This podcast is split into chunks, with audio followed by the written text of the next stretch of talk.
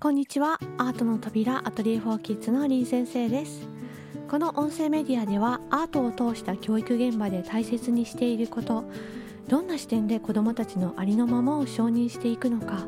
その環境をどうやったら守れるのかという視点を通して皆さんと一緒に気づいたことを感じたこと学んだことを共有していく番組です。本題に入る前にお知らせです。新しい番組が始まりました。その名も、林先生のりんごの木。毎月1回のインスタグラムでの生ライブ配信。次回の日程が決まっています。11月は19日の金曜日のお昼休み、12時半から20分間です。通常のラジオとは違って双方向でコミュニケーションが取れるのがすごく面白かったです。えー、子どもたちの作品にコメントしてほしいなという方は番組で取り上げますのでお写真をお送りくださいね。ちなみに、えー、前回聞き逃したよという方は花丸グループの公式インスタグラムからアーカイブがご視聴いただけます。そして、えー、この回のインスタラジオが終わると高知から東京に飛びます。21日の日曜日には子供たちと歌をお届けするシャイニングハーツパーティーという舞台にカリンバで出演します。こちらも YouTube ライブ配信がありますので概要欄でお知らせしますね。さて今回は毎月機関誌に掲載しているリンコラムおうちでできる花丸メソッドの過去の記事の中からピックアップしてお話しする回です。タイトルは靴を揃えるのは心を揃えること。では挨拶の前に靴とカバンが揃っているか確認しますねと声をかけるとのんびり準備をしていたけれど慌てて挨拶に間に合わせようとする子。もう僕は準備万端と言わんばかりにじっと私の目を見てくる子。自分のものだけではなく仲間のはみ出たカバンをそっと整える子。それぞれに考えた様子でこれから始まる何かに心を向かわせ始めます。何事を始めるにも最初に大切なことは整えるということです。靴を揃えることは心を整えることだね。そうやって授業は始まります。当たり前ですがぐちゃぐちゃになった机の上では集中して何かを始めることは困難です。スポーツ選手は道具を念入りに手入れしますし演奏者は楽器を大切に扱います。一流の人ほど自分が一番力を出せる方法を持っているものでしょう。かくいう私のアトリエの机の上は一年のうちほとんどが整理整頓には程遠い状態です。大きな仕事が終わった時一旦まっさらな状態に戻しますがそれまでは進行中のものがいつでも目に入り道具と素材の間をいつでも行き来できるような混沌さを保っています。ひらめきとインスピレーションを起こしやすい環境を整えているわけで片付けない言い訳ではありません。さて古来より心を大切に扱ってきた私たち日本人にとってしつけとは心を揃えることを基本にしています。揃った時物事はスムーズにいくようになっています。手と手を合わせることも同じでそこに流れているのは日々を丁寧に生きる意識。その積み重ねが心を大切に扱うことそして素直な心を作ることにつながります。靴を揃えるそんな些細なところに心は現れます。言葉には意識が乗り意識は心に自然に働きかけます。子供たちには概念がないのでより真理に近いところで生きています。意味は分からなくても感覚でそれが大切なことだとすっと理解します。心を揃える意識が育つのです。それを習慣にするのがしつけなのではないでしょうか。皆さんもぜひ普段から当たり前のように伝えている靴を揃えてねの言葉の中にいただきますをしようというセリフに心を揃えようという意識を乗せて伝えてみてください。心の中で思うだけで良いのです。あなたという人格と哲学が子どもたちに伝わっていき心を育て感性を耕していくはずです今回のコラムは言葉には実はそれを話す人の意識が乗って話す人の人格とか哲学とか思いがそのまんま子どもたちに伝わっていくつまり話してる言葉の内容ではなくて乗っかっている目に見えない何かの方が伝わっていくものだよというお話です。これはあのよく保護者の方に幼児期の感性ってどんな風に伸ばしたらいいですかっていう質問に対して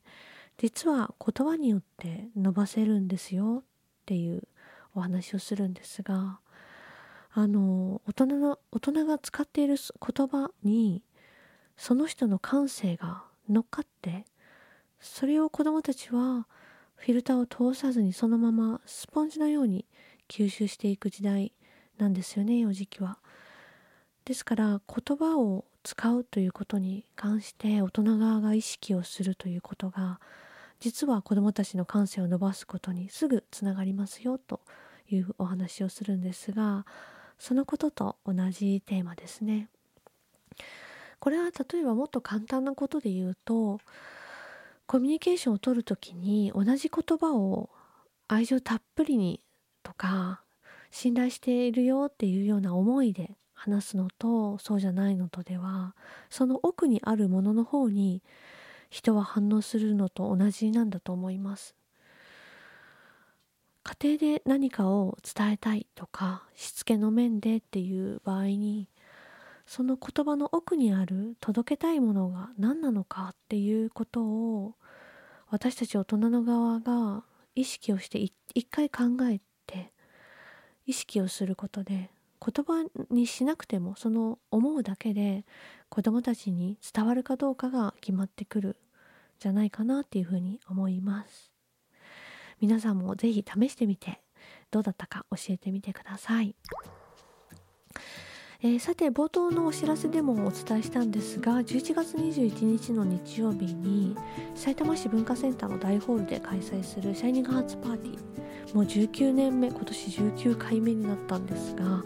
えー、障害のある子もない子もその家族もみんなで楽しめるコンサートっていうことで毎年あのやっているものなんですが子どもたちと一緒に歌を練習して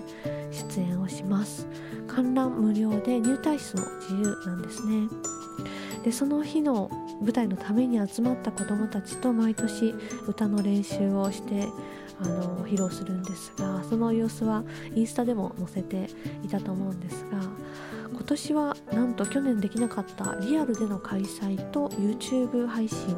同時に行います、えー、リアルでも画面越しでもお会いできる人がいるということなので楽しみに今からしているんですけれども、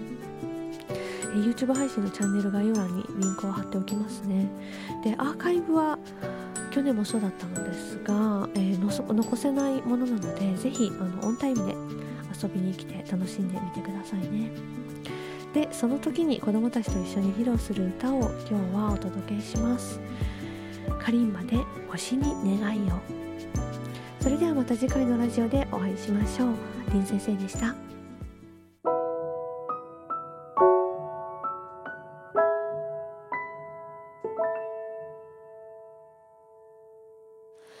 星に願いを届けるように。静かな夜は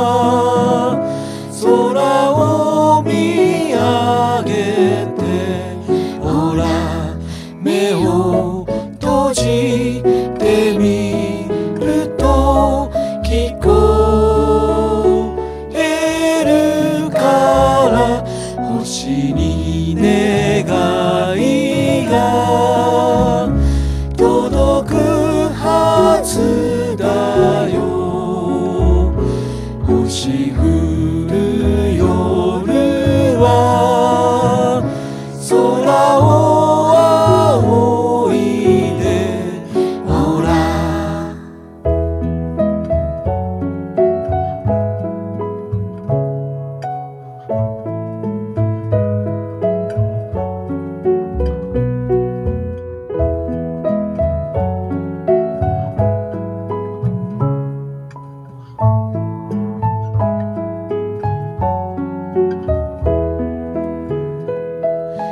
我多情。